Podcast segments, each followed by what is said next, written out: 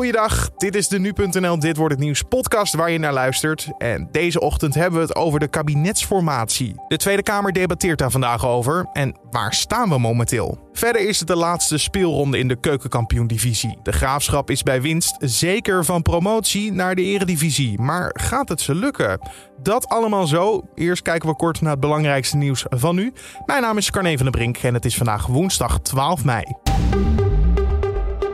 Als de ziekenhuiscijfers blijven dalen, dan wordt volgende week stap 2 gezet in het openingsplan. Zo werd gisteren duidelijk in de persconferentie van het demissionaire kabinet. Alles wijst erop dat we goed op weg zijn naar een mooie zomer, maar garanties zijn niet te geven. Vandaar stap 2 met een pauzeknop. Dan mogen de sportscholen weer mensen ontvangen, de dierentuinen en pretparken gaan gedeeltelijk open en de terrassen mogen ook weer langer open van 6 uur s ochtends tot 8 uur s avonds. Het zou betekenen dat horecaondernemers met een terras weer een ontbijt kunnen serveren, s ochtends appeltaart met koffie, een lunch Later op de middag een borrel met bitterballen en eventueel ook zelfs nog een daghap of een dineetje. Dat is een opluchting voor veel ondernemers. Zo zegt ook Koninklijke Horeca Nederland. Het feit dat de terrassen nu langer open mogen, zowel s ochtends als s avonds tot 8 uur, betekent dat ook zaken met uh, ontbijt of uh, met een dinerfunctie iets meer kunnen dan voorheen. Wel hopen ze dat de binnenruimtes ook snel weer open mogen. Dat zou dan begin juni komen als de derde stap mogelijk gezet wordt.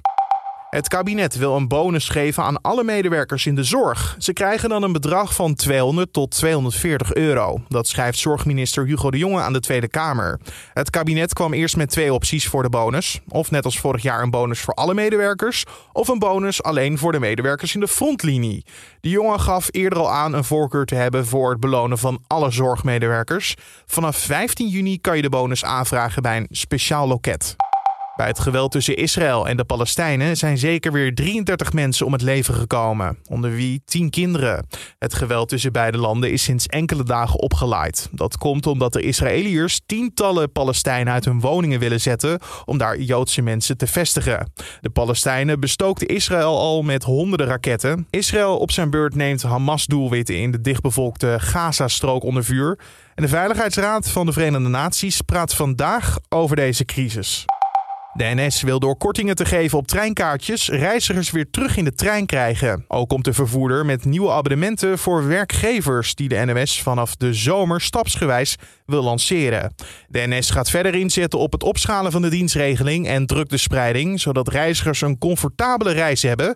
Het vervoersbedrijf verwacht dat thuiswerken een blijvertje is en dus komen ze met flexibele abonnementen.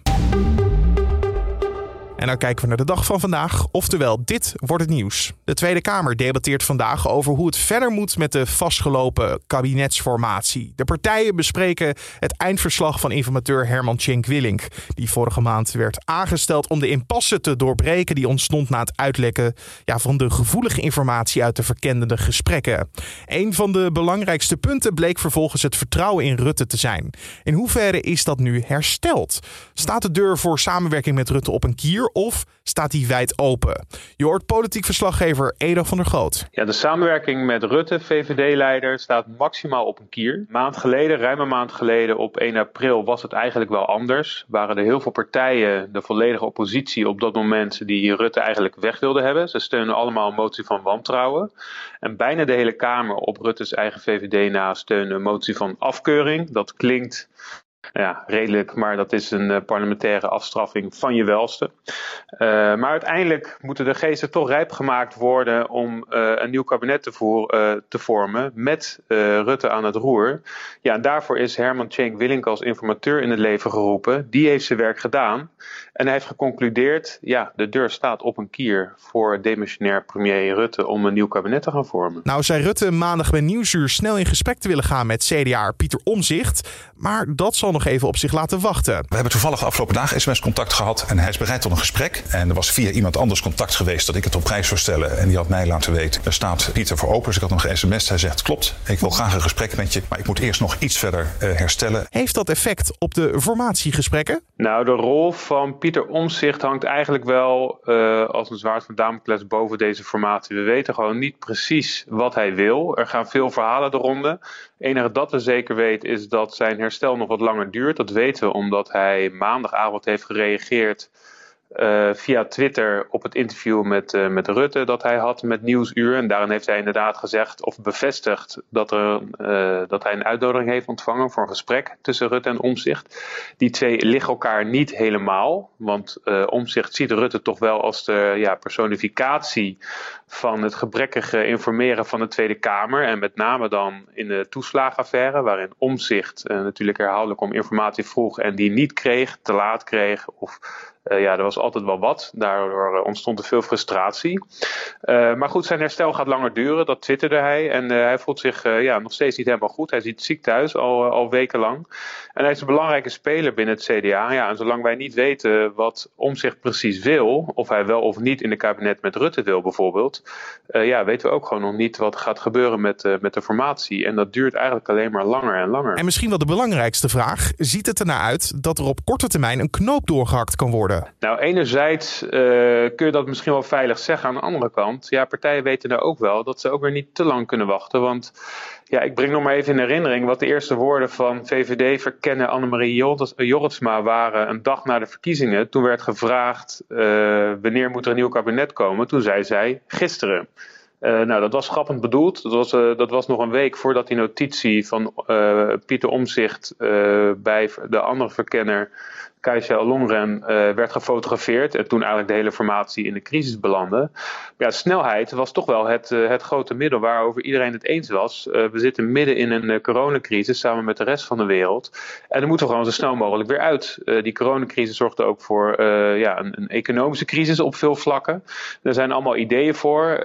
herstelpakketten worden, worden gemaakt, de grond uitgestampt en, en verlengd. En ja, wat gaat er nou gebeuren? Dat willen ondernemers weten. Mensen willen weten wat er gaat gebeuren met de vaccinatie uh, jongeren die, eh, die zitten klem, zoals Herman Schenk wil ik het zegt. Dus ja, er is wel gewoon haast geboden. Uh, alleen, het CDA heeft totaal geen haast, want zij zitten nog steeds met, met een zieke Pieter Omzicht, waarvan zij ook niet precies weten wat hij wil. Het debat in de Tweede Kamer start vandaag om kwart over tien en we volgen het uiteraard op nu.nl. En de Graafschap kan promoveren naar de eredivisie als het vanavond thuis wint van Helmond Sport. Helmond staat tiende momenteel en speelt eigenlijk nergens meer om. De club zal niet degraderen en ook niet promoveren. Maar alsnog denkt de trainer van de Graafschap dat het niet een makkelijke wedstrijd wordt. Zo zei hij tegen Omroep Gelderland. Ik ken Wil Boes wel een klein beetje. Eh, echt een eh, hele fijne collega. Die gaat echt geen eh, pannenkoek op het doel zetten. Die wil uh, niet voor joker staan. Die wil alles winnen. Doetinchem, de plaats van de Graafschap, houdt rekening met fans die toch naar het stadion komen om de promotie te vieren. Verder maken ook Go Ahead Eagles, Almere City FC en NAC nog kans om te promoveren. Maar dan moet de Graafschap wel verliezen.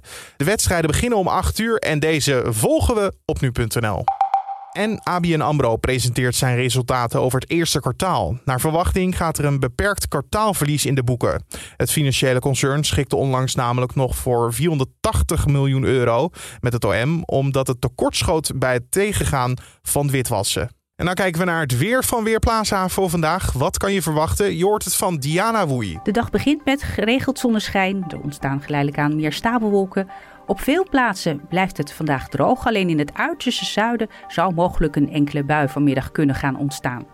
Met vanmiddag 15 tot 18 graden en niet al te veel wind vanuit het zuidwesten tot westen is het een aangename lentedag. Dankjewel Diana Woei van Weerplaza. En om af te sluiten nog even dit. De moeder van Songfestivalkandidaat Django McCroy krijgt geen uitzondering op het reisverbod, zodat ze naar Nederland kan om het optreden van haar zoon bij te wonen. Ze woont in Suriname en probeerde de afgelopen dagen om toch naar Nederland te kunnen komen. De moeder van McCroy had al een vliegticket en zou morgen naar Nederland vliegen. Echter geldt er vanuit Suriname naar Europa een reisverbod, waarop dus geen uitzondering wordt gemaakt. Tegen het AD zegt ze het erg jammer te vinden. Ze hoopt wel het optreden te kunnen bekijken in haar woonplaats Parimaribo. Maar dat gaat waarschijnlijk ook moeilijk worden, want vooralsnog is er geen televisiezender die het Eurovisie Songfestival daar uitzendt. En dan zijn we alweer aan het einde gekomen van deze podcast voor de woensdag 12 mei. Niet voordat ik je nog even een huishoudelijke mededeling heb meegegeven, want morgen is het Hemelvaartsdag. Dan zijn we er in de ochtend en middag even niet. We hebben vrij. En vrijdag heb ik er nog een dagje aan vastgeplakt. Dus dan hoor je Julien in de ochtend. Mijn naam is Carne van den Brink. Ik wens je een hele mooie dag. En tot de volgende.